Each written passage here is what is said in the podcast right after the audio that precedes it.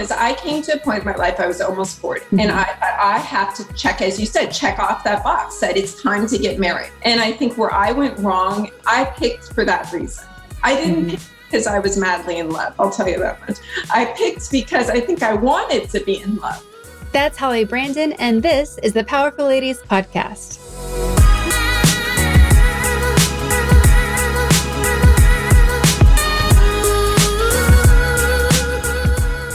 Hey guys, I'm your host, Cara Duffy, and in this episode, I have the pleasure of chatting with earthquake engineer turned award-winning author, Holly Brandon. After her personal life took some major pivots, she found her love for writing and along the way realized her own true love, Life Adventures, was in fact its own great book. We discuss how she went from engineer to author, why it's so frustrating for women that we can't just make love and relationships happen the same way we can our careers, and how our own journey is always giving us tools for our future. Before we jump into this episode, I wanted to invite you to come and join my group coaching membership called Thrive. This membership is built for entrepreneurs to know that the best way to ensure you live your dream life and have your dream business is to have a community and a coach that will help you get there. If you want results like the people you meet on this podcast, join today. Go to learn.caraduffy.com and jump into our twice weekly group coaching sessions or one of our monthly workshops, or access the tools and resources that are available 24/7 in the portal. Kickstart everything that matters to you and transform your year. Your business can be more simple while being more successful and, of course, be way more fun.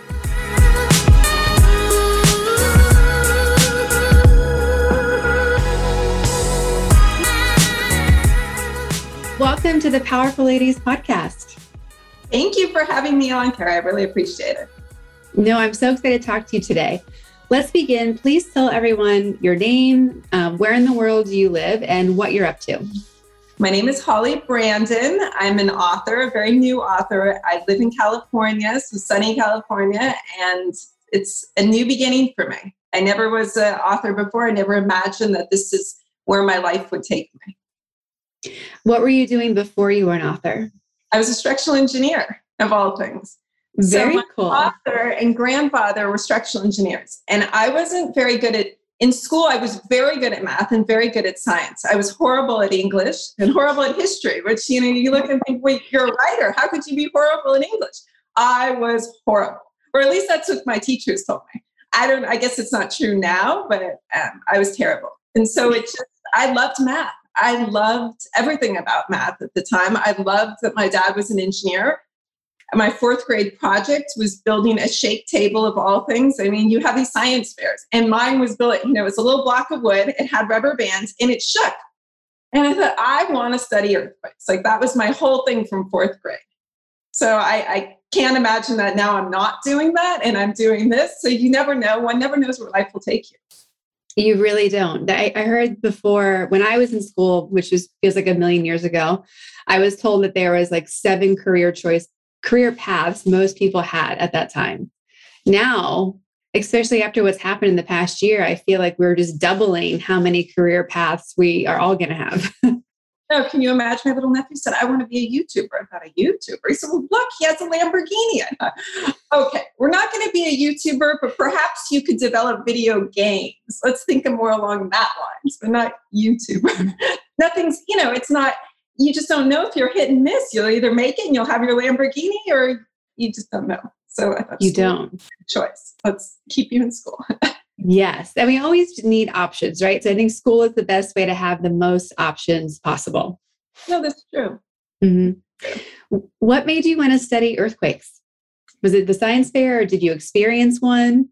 I experienced the Whittier one. So I remember as a kid running up the stairs. We have wooden stairs, and it felt like they were jutting out, and I couldn't run. I couldn't catch my balance to get up there. And my mom threw us in a closet, my brother and I, and put a down blanket over our heads. And I thought, oh my God. And I remember my dad standing in the doorway, like it was no big deal.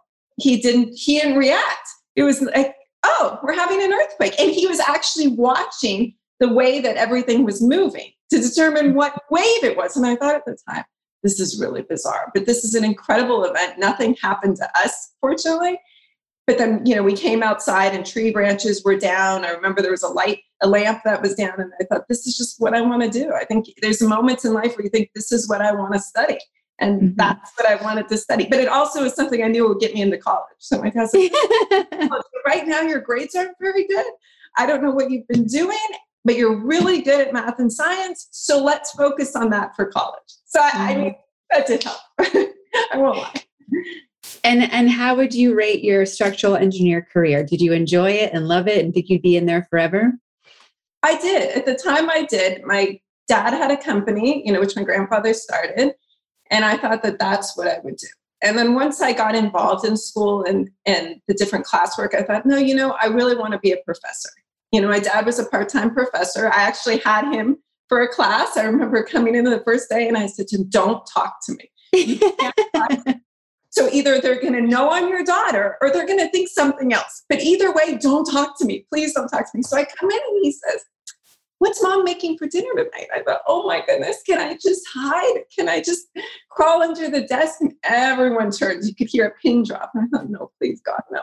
But he's a wonderful professor. And I wanted at that time, then I thought, well, I want to be a professor. And so I continued along and I got my PhD and then I taught a class.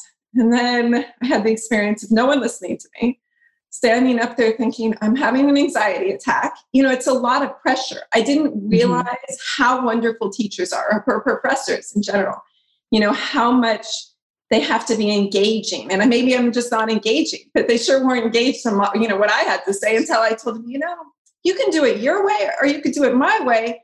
And you'll find out who's got the right answer on the exam. And they all kind of looked at me and then they started to listen. But basically they could care less what I had to say. I didn't have it. I thought, I don't have it to be this nervous and try to be this engaging. I guess I'm shy. So, you know, and that went down. Definitely went down the drain quickly. And how did you make the leap then into becoming an author? Well, that's interesting. So during the dissertation process, I struggled with the stress of it. And I struggled with, I actually developed this syndrome called levator ani syndrome. So I was in a lot of pain. And then I found that writing, like I would go on dates and I'd have these horrific dates. And when I say horrific, I don't think anybody should experience the dates I experienced. I thought, why are they reacting in such a weird way? And I would write them down. And I found that when I wrote, I was happy. I was very happy, but also my pain went away, it subsided. So I guess I was relaxed, you know, because they had me listening to these meditation exercises. And I thought, your voice sounds like a phone sex operator. So I'm not relaxed.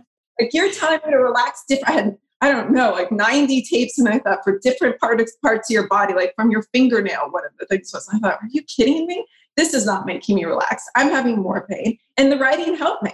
The writing actually calmed me. And all of a sudden I found as I wrote more and more about the dates, wow, this is something that my body's telling me I should be doing. So maybe the research isn't what I should be doing. Because I kept on doing the research after, you know, I got my PhD. I thought, okay, I'll continue. I love researching. I'll continue researching. And it just wasn't something my body wanted me to do. I even went up to the Stanford Clinic and they're like, you're 0.5% of the population that has this. And it's like giving birth to a baby or pain so bad. I don't know what to tell you. You can't have this kind of stress. And I thought, wait, what? I mean, what am I supposed to do with my life? This engineering's my life until I found writing. And my body seems to be happy. So I've always told people, like, if you're having issues and your body will tell you what's good and what's bad. Because clearly it told me, Holly, you love to write and you should be a writer. Mm-hmm. No, it's so interesting neurologically, psychologically, and physically how when we aren't paying attention, it's almost like it just turns up the volume. Like, oh, you don't want to listen? Do you want more pain? Do you want more stress? Do you want more struggle? Like we're trying to tell you stop and you're not listening. No, and I think that happens a lot. And it didn't. I know when I finished my master's, well, I was halfway through my master's, my grandmother died, and I got horrific pain. So that's when it started. And I thought something's wrong here. I don't know if it's just losing her and just the shock of it. And because she was like a second mother, you know, very, very close. or this. But throughout my journey, I would have these episodes. So it was just was telling me, you may be good at it. Just because you're good at something doesn't mean that's your path. Yes. I learned. Just because I'm good at it, and my dad keeps, he'll even say now, aren't you going to still be an engineer? Don't you want to, work with me at the company? I think, no, I don't. But he's very proud now. He's like, I love your book. I'm in your book. I think, oh gosh, okay. Well, perfect segue. Let's give everyone a little bit of a preview about your book. So my first novel is called Life in the Chastity Zone, and it's about an engineer who gets unexpectedly dumped by her fiance and goes on a path to find herself and find. And as she journeys on this path of self-discovery, she, overcomes a lot of her demons. I'll say that in a very funny way, because boy, she has a lot of crazy, wild dates that you wouldn't expect. So, And I will say that part of that, I was dumped by my fiance. So, 99% of it is true. The names are changed, but it's true. I think, for me as a writer, I write from personal experience, which I think gives it a lot of truth, and people can really feel and relate to it. I'm not going to hold back. It happened. It was bad. I remember crying, thinking, this is so awful. Like, how did I get dumped? Well, for 3 prostitutes. I thought, wow, like how? And then, good comes to bad. That's all I have to say. Because if I didn't have all that bad, I wouldn't have nothing to write about. Yeah. So, I hope people enjoy it. I hope the word chastity doesn't deter people. I heard a lot that the word chastity deters, and I am in no way preaching religion or anything of that sort. It's more of a play on words because her name is Chastity and she goes by Chase. And it's a little journey. Well, there's so much in that backstory that I want to dig into a little bit, because there are plenty of powerful women who are either currently going through a breakup process or they're having that life shift, right? Because when you're engaged to someone, you've been forecasting, like, this is what my life is going to look like. You're planning for it. You're like, oh, I've checked that box. I can worry about other things. And then life throws me at you where it's like, nope, just kidding. How did you get through that yourself? And how did you handle it, deal with it, and then pivot back to like, okay, there's another life waiting for me. Let's go. Well, I think the problem is I came to a point in my life, I was almost 40. Mm-hmm. And I have to check, as you said, check off that box that it's time to get married. I had a lot of family pressure. I had a lot of pressure within myself. Like, what's going on that I haven't gotten married? And everybody around me is married with kids, and I haven't. And I think where I went wrong, and I don't know if a lot of other women have gone wrong when they're going through the same thing, I picked for that reason. I didn't pick because I was madly in love. I'll tell you that much. I picked because I think I wanted to be in love. I was in love with the idea of love and was in love with the idea of marriage. And I picked him because, he came around at the right time, and I thought I need to get married, and, this is what I want to do. So I'm wrong. Like, I don't care how long you wait. My advice to anyone is wait your whole life to feel that love and chemistry, because, after that, I found that with somebody, so I was able to experience it, but that was not it. So how did I get through it? Well, he proposed, and he gave me 2 things. He gave me a beautiful ring in one box, and the other box was this cute little alligator suitcase. And I thought, oh, this is very cute. Does it have something that's matching? A girl always thinks, well, more jewelry. Wow, that's very sweet and thoughtful of you. No, I was wrong. It was a note, and it had the 4 F's listed: freedom, football, finance, family. And I thought, what does this mean? That, thank you for the ring. I just accepted. What's this mean? Like, I'm very naive. I will say that. I look at the cup half full, and will explain to me what each thing meant. I don't even know how to process this. Like, I just sat there thinking, I just got engaged. I have this list that I'm not going to abide by. There's no way. Freedom, like, you go on boys' trips. I don't mind if you want to go on a boys' trip. But what he meant by that, it didn't mean just the boys' trip. It was more like, I can do what I want, and I come home and you can't say anything. I thought, whew, okay. I have never been one to be quiet. I've had a lot of problems at school, and I've spoken up for myself. You have to stand up for yourself as a woman. But at the time I did just sit there. What am I supposed to do with this? So I processed. And after that I said, I don't think this is going to work. Like, I don't know how. And then he dumped me for 3 rounds. So how did I get over it. I didn't for a while. I will say that I was a wreck. Mm-hmm. I was a wreck. And it wasn't that I lost him. It was the idea I lost the marriage. I lost I had my wedding dress already. I mean, I quickly went out, the next day and got my wedding dress. It was the processing that whole thing, not him. I'm losing the wedding. I'm losing the box being checked off. How am I going to find someone else? Like I'm a failure at that. But I wasn't a failure. I was just, that was not the right person for me. But it took me time. And honestly, it took time. If anyone thinks it doesn't take time, it takes time. And then when you, one day, you least expect it, you meet someone new and you have that spark and you have that chemistry and then you have that love, you realize, wow, okay, this is what it's all meant for. This is, even if it doesn't last, this moment showed me, because it didn't last without him either. It showed me this is what love is supposed to feel like. Not that. So I can look back now and laugh. But at the time I wasn't laughing at all. Yeah. Yeah. And you have a strong support system around you. My parents are very supportive.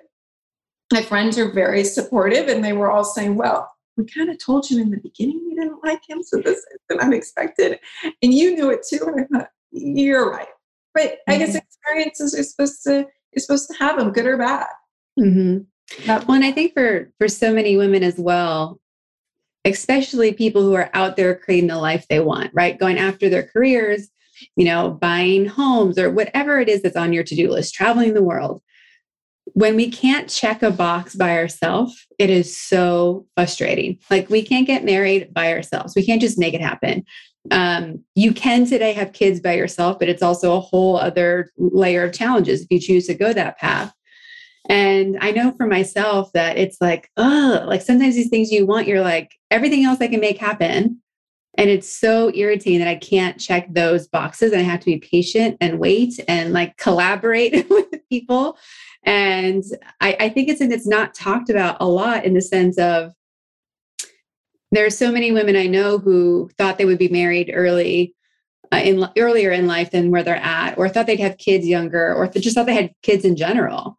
And, the frustration of having to not get what you want as fast as you want, when you're like, I'm ready, let's go. Let's just check these boxes.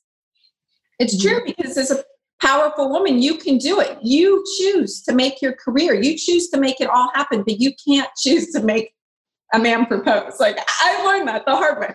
Why not? Well, I can do everything else. I pushed through every boundary that I've wanted for myself.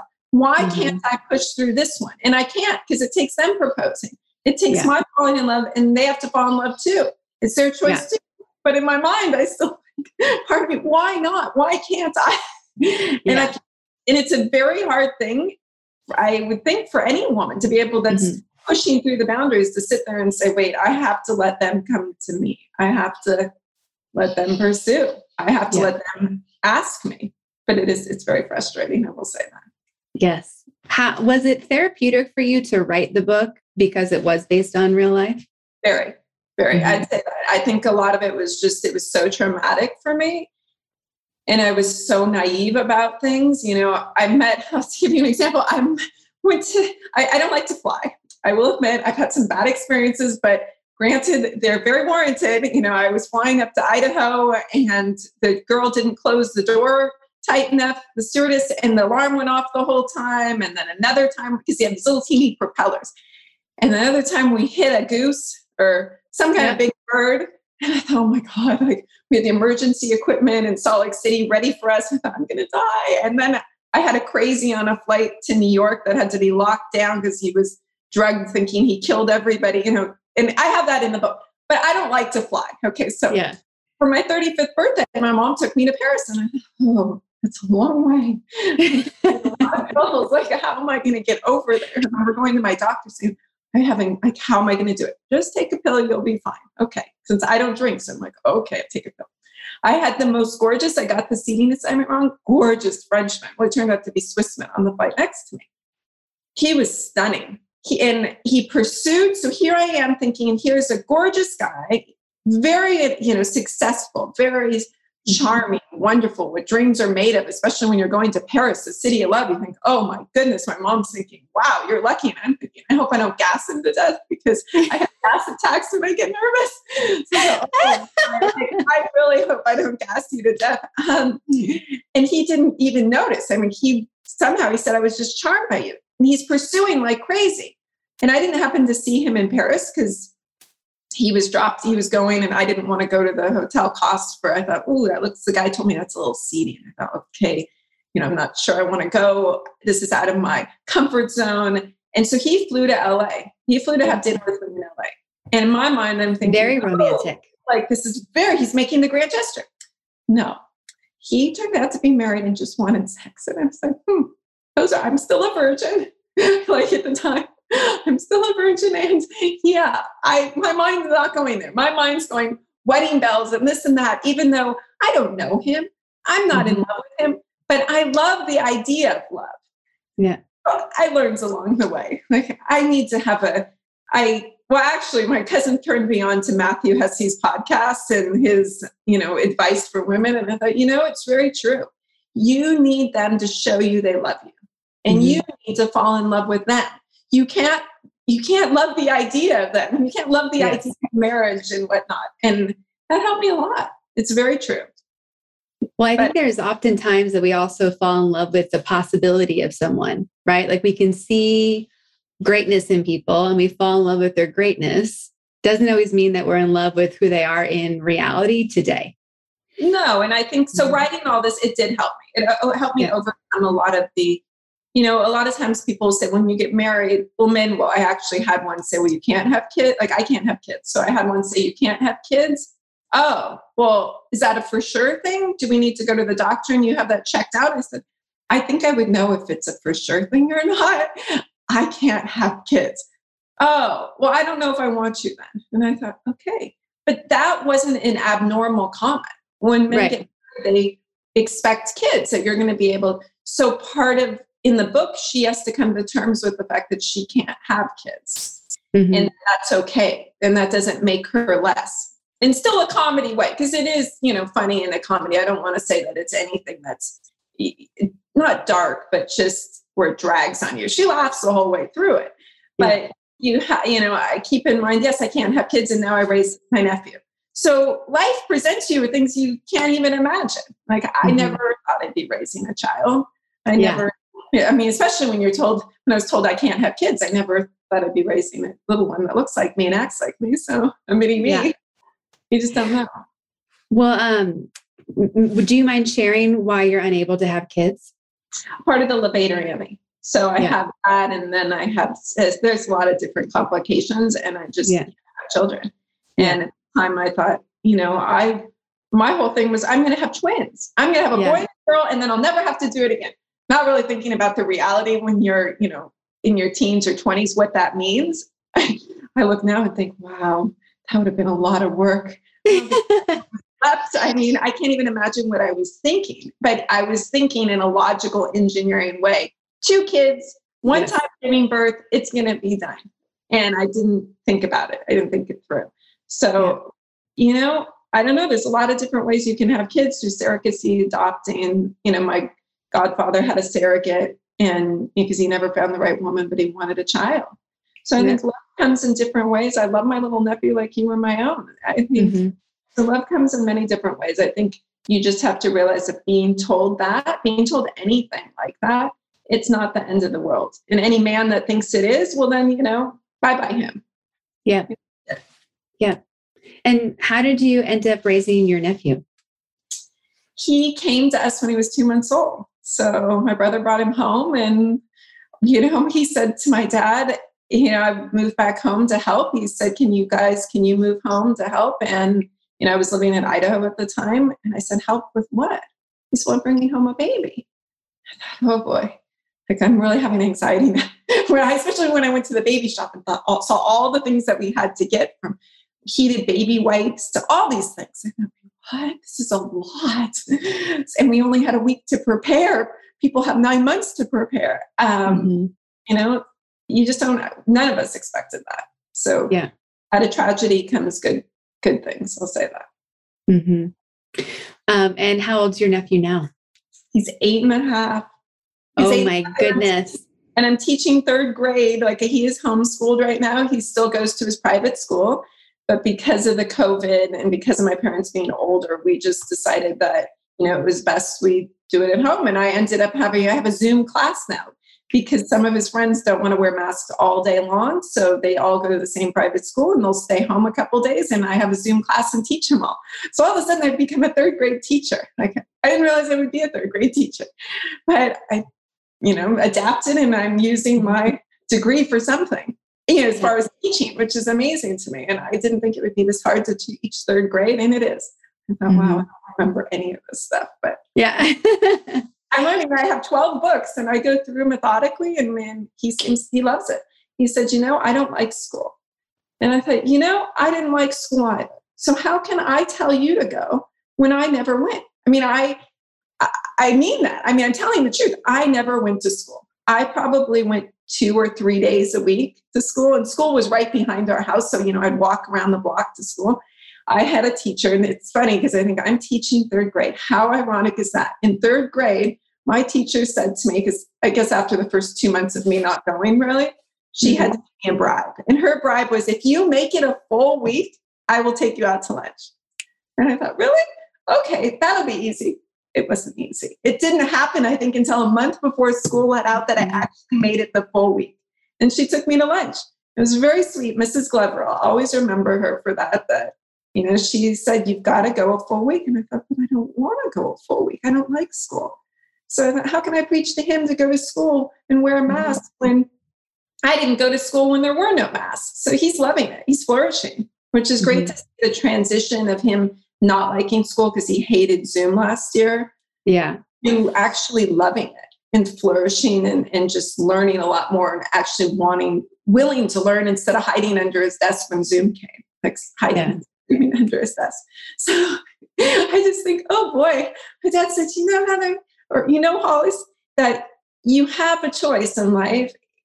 And here you go. You get to teach and you get to make up for, you know, your past. Well, yeah. And there's such a difference between school and learning. Most people I know love to learn, but not everybody loves school. No, that's true. And I think that's what it's about. There's a way to be taught and a way to be taught. And he asked one of the little kids on Zoom, I said, so how are you doing? How are you liking school this year? Said, oh boy, our teacher's nothing like last year. She yells a lot.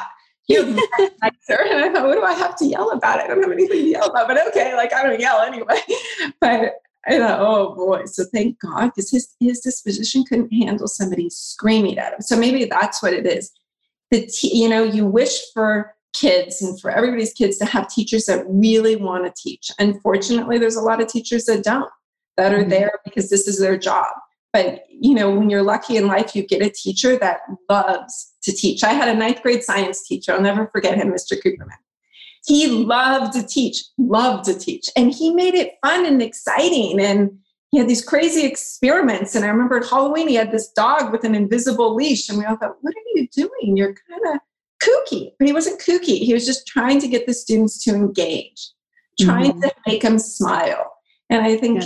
when you have a teacher that believes in you and believes in their students and loves to teach, that's what makes the difference. But those are few and far between, you know, having that kind of passion and love for it. So when you decided to write your book and you're like, okay, I'm not just going to write it, I'm actually going to publish it. Like, how did you find everything you needed to make that happen? Because there's some people who want to write and it seems so daunting to be like, okay, let's go figure this out now. That's funny you should say that, because I had a friend ask me last night. She said, I want to write a book. How do I go about doing this? I said, wow. Well, I'll tell you for my side, like, I'm about to publish my second book. And I'll tell you, the first one was a nightmare. So I started by asking friends, like, do you know of an editor? I know I need an editor. I mean, English, that wasn't my forte. I've fixed it and I've worked very hard on it.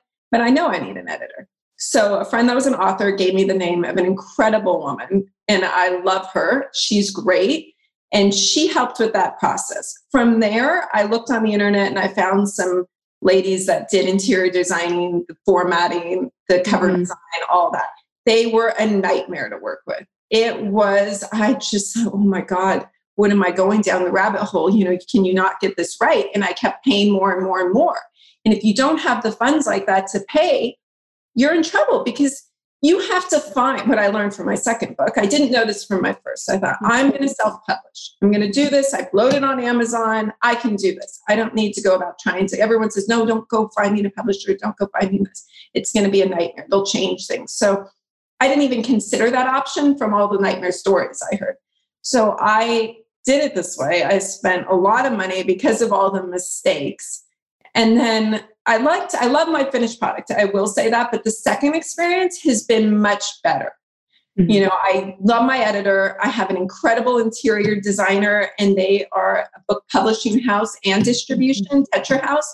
And Daniel and Matt, two guys I work with, they have been tremendous. And they have, you know, opened up that opportunity for self-published authors. They just started this Tetra House, which is a combination of Black Ocean and Not a Cult. And they said, listen, we want to bring in new authors that don't know what to do. And I said, well, I have one for you, you know, I want to do this. And they do everything from start to finish and then get it a worldwide distribution. So that was my problem with the first book. How do I get a worldwide distribution? I can't get a literary agent. You need, you know, you read these things. I read a lot. So you need a literary agent to get to this publication. Like everything is an obstacle. And I, okay, well, I can win awards. I can't get a literary agent. That's not going to stop me. Like I'm going to keep on going because something's not adding up here.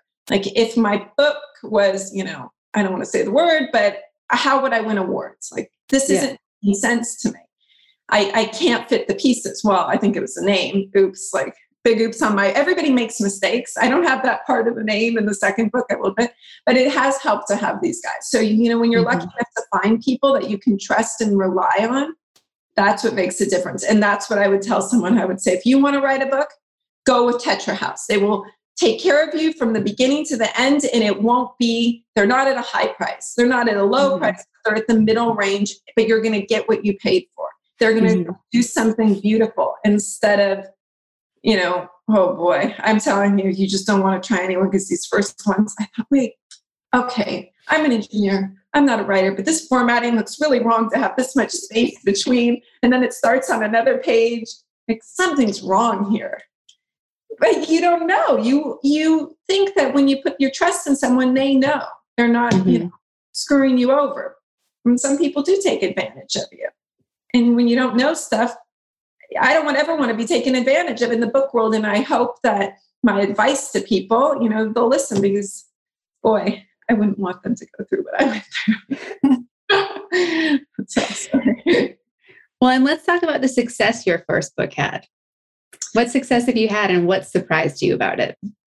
Well, the success is the awards, definitely the awards. I thought, wow, really? I have to show, I need to go back to high school and show my high school teacher what I right. Like, you told me I didn't even know. Well, actually, it was my college professor, one of them, that said I didn't know what a topic sentence meant. I thought, really? I know what a topic sentence means. You're telling me that. So that was the biggest surprise. That was the biggest when I still get the awards. I think, wow, I mean, it feels so good. So that was my biggest accomplishment. Yeah, awards by far. And just having a finished product. I look at my book every day and I think, it's finished. My characters came to life. And that's what means the world to me. I think if I don't sell a book, you know, oh, well, I have people saying they love it. I have some validation, which makes me feel good. But in the end, I have a finished product. So it's amazing to me in this day and age. No, I didn't need a publishing house to give me a finished product. I didn't need them to have to sign me on. I didn't need to go through all that rejection. I could still produce something myself. Yeah. And that's the part I love the most, like actually seeing it. You're like, wow. Feels good. It's like remodeling a house where all of a sudden you're down to the studs. You're like, oh boy, this isn't looking too good. And at the end, you think, wow, this is like better than what I envisioned. And what are some of those awards for everyone listening? Feathered Quill, Dragonfly, the Global E-book Awards. I don't know. I'd have to look at all of them. I don't. There's a whole American Book Fest. There's a whole bunch. Like, I wish I knew off the back of my head. I don't. But it helps authors. It helps promote your book. I would say definitely get your book in the book awards. Mm-hmm. Aunt Elaine, that was one I never expected because my editor said to me, listen, they have a long list. They have the slosh, I think she called it the slosh pile. You won't get through, you know, rarely do people get through that slosh pile. Then they go to the long list. She goes, oh my God, you're on the long list. Then they go to the short list. She goes, you made it to the short list. She said, you're on the semifinals. I thought, okay, I'm happy I'm at the semifinals. And she said, you're a finalist. And I thought, I'm down to 10. I didn't win, but I got to the finals. And I thought, I'm good with being in the finals. I don't need to win. I'm just happy I made it into that group. So different things like that, I'd say I'm most proud of that, mm-hmm. that I accomplished that. And I think I learned from the book, first book and what I needed to fix for the second book. Mm-hmm. And I think that helped me a lot, you know, because as a writer, when you're not taught, I would say I'm more self-taught, you know, I got a lot of self-teach myself about what I wanted to do when I realized I wanted to write. I didn't know what I was missing. Even my editor didn't know. She loved my first book, what I was missing. But then when I saw my second one, I saw, okay, I need to catch them from the beginning, the first couple pages, because clearly that's what I'm doing wrong with finding a literary agent. It's not catching. It has to catch them within 5 pages. And I thought, wow, I didn't write. I've never read a book where it's caught me right away. Well, there's a couple. Mm-hmm. I will say that. There are a couple where I think, wow, okay, oh my goodness. But very few. It's more you get in 50 pages and you really love the story. But they want it to catch you right away. So mm-hmm. I hooked him, I hope, with my second book. I got my first review, you know, the pre-review, and it hooked her from the first page. And I thought, thank you. I accomplished it. And I accomplished mm-hmm. it being a standalone novel. So I thought, I don't want people to be forced to read the first one because it is a sequel. I want them to be able to read this and say, oh, I love it. I want to go back and read the first one. Or I'm just really happy reading this one. Mm-hmm. So I don't want to force people to have to buy the other one. Well, of course, this is the Powerful Ladies podcast. So I'd love to know, when you hear the words powerful and ladies separately, what do those words mean to you? And does their definition change when they're combined? I think stand up for yourself, like do what you want. Don't be told you can't do. Because I think for women in general, we're told we can't do. So yeah, when I hear powerful, I think, oh, and what's a powerful lady? That's somebody that is running something or has accomplished something. And especially powerful lady, it's just somebody that's taken no BS that says, I'm going to do, you're not going to tell me what I can't do. This is what I want to do. And I'll prove you wrong.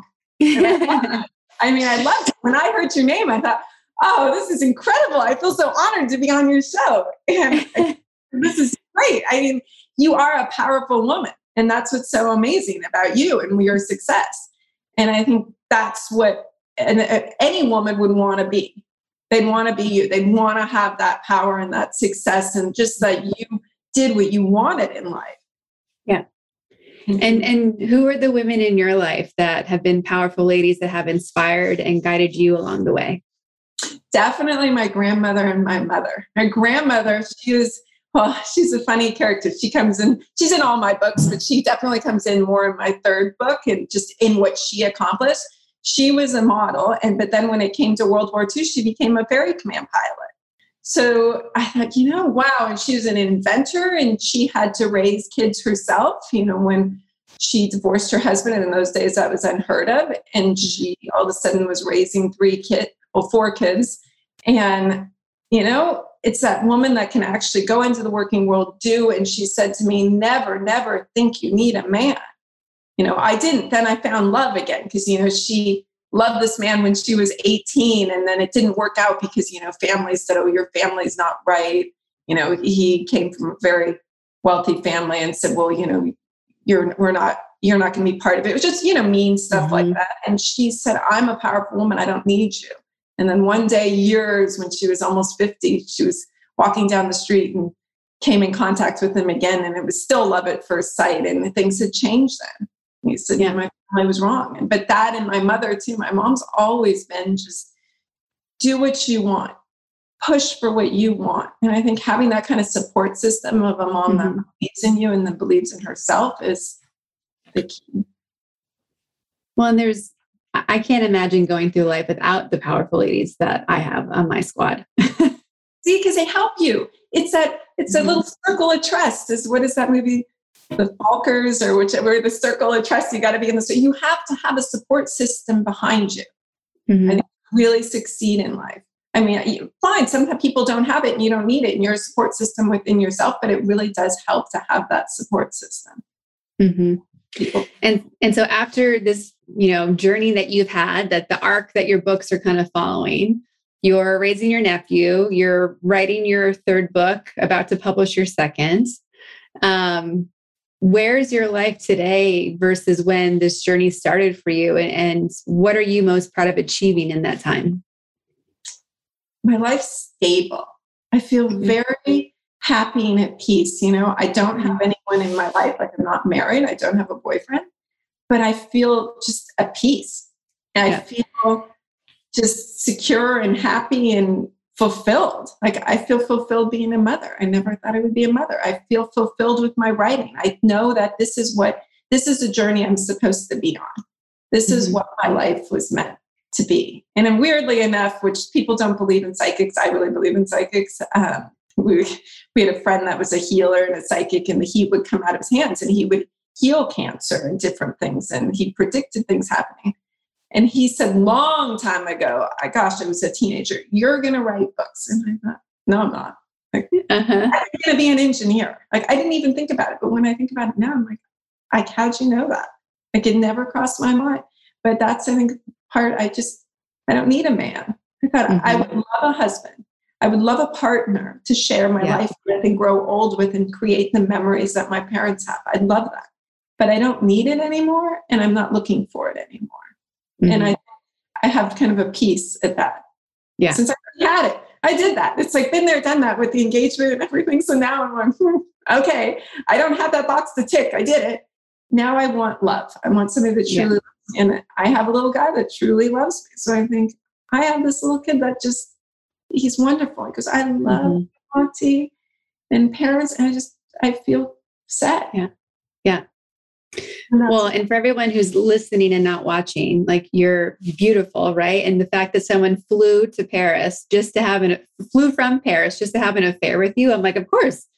Like, why? Of course, that's what someone like you has causes to happen. So you must feel a little good that you're like, well, he flew all this way just for me. Yeah. I did. Yeah. Oh, man. Okay. Yeah. I'm honored and disappointed at the same time. Thank you. So we ask everybody on the show where you put yourself on the powerful lady scale. If 0 is the average everyday human and 10 is the most powerful lady possible, where would you put yourself today? And where do you think you put yourself on average? Wow, that's a good question. I don't look at myself. I mean, I look at myself as breaking the boundaries of what I wanted to achieve. I don't know if I look at myself as a powerful lady. So I'd say like a 3. I look at myself as a 10 because, there's rock stars like you that have done so much. So yeah, like a 3, 4. I think, okay, I did it. I don't think I'm at the 10 level, but I did it. And then maybe one day I'll be at the 10 level as I keep achieving. So I don't want to limit myself. I want to think I can be more powerful. I can keep on going up that scale, and every day will get better as I create. That's what I hope for. And when you're not writing, what are you doing? What are your days and weeks? So when you're not writing and when you're not teaching third grade and you're not being a mom to your nephew, what does the rest of your life look like? I play a lot of tennis and golf. Yeah. I love golf. I'm not good at golf at all. I look at it as a social thing where we drive around the carts and eat lunch and have fun, and tennis just kind of gets out the stress because you can whack that ball and it doesn't matter because, boy, if you try to get out the stress in golf, it's like, wow, I can't hit a ball. I like to build things. Like, I built a chicken coop, which, wow, this is pretty cool. So I like to build things in garden, and I like to read. I read a lot. I love to just read. If you get lost in a story and all of a sudden, whatever you're watching, I don't like to watch the news because it's just too depressing. But and I do watch it, and then I think, oh boy, I don't feel so good right now. And then when you read a book, you're trapped in this incredible story of what's going to happen next. And I love, but mostly I do love getting out. So I love to go play tennis and golf and just enjoy and laugh with friends. It's been a little harder now, but still we get to get out. Yes. Well, for everyone who wants to get your book, buy your book, read your book, where can they find and follow you and all the things so that they can support you? Oh, right now it's on Amazon.com, Life in the Chastity Zone, Holly Brandon, and it's on Barnes & Noble. And soon with Tetra House, which I'll then put on my link on my Instagram, on my website, all that information. But it's Instagram is at author Holly Brandon, and then my website's Holly Brandon or author Holly Brandon. Perfect. So for everyone who's listening who, you know, there's so many great parts of your story that I think are exactly what someone needed to hear right now. Whether it's, you know, choosing love for the right reasons, whether it's making a huge career pivot from engineering to becoming an author, whether it's, you know, using what you've gone through to tell a story and share that with somebody else. You know, where do you want to leave everyone who's listening and going through what you've gone through on your own journey? That if if I hate to use this word, but if shit hits the fan and you think your life is you're down in the dumps and nothing good will come, that is not true. You dig yourself up and good will happen. Like no guy can define you. Nobody can define you. Nobody can tell you what to do. And the bad happens and the good will happen if you choose it. So you choose your journey. Today's a new day. Write your own story. Like forget about yesterday. You know, yesterday's history. Just take out a piece of paper, write your own story, say what you want to do because nothing's stopping you. Do it. Who's stopping you? No one can stop you from doing it but yourself. And just little by little, taking steps and chipping away. It's like peeling the orange back. There's so many layers, or onion back, that's better. There's so many layers to an onion. Just keep peeling it back, whittle away, and eventually you'll get there. And I hope I make everybody laugh. Like that's my goal. When I write, it's to relieve the stress. Like, so when people read my books, I hope they laugh and they're like, wow, she really went through hell, but this is really funny. And it gave me a good laugh. Because that's what I'm trying to accomplish. I'm trying to make people laugh and see, you know, hell, it's not really hell. People go through worse than you do and they still come out okay. And smiling. Smiling. Oh, I love to smile. I'm very happy, but there are days when I'm not. So yes, that's the key. I really want to make people smile. Mm-hmm. Well, in our community of powerful ladies around the world, it's very powerful. And so I always want to ask people as well, is there something that you need or that you're looking for that maybe this community might have? Oh, that's a good one. Just to tell your friends about the book. That's the thing, spreading the word. I haven't learned. I'm not a marketer. I did hire a wonderful PR girl, Natasha. I just don't know how to spread the word. So if you could spread the word, it would help me tremendously. Yeah. So, well, I love that. Your story is incredible. The how you've triumphed over what's happened to you in your life and continue to smile and go forward and live the life you want is so inspiring. And so thank you for being a guest. Thank you for sharing your story. And I can't wait to see what happens for you next. Thank you, Cara. Thank you for having me on. This has been so much fun.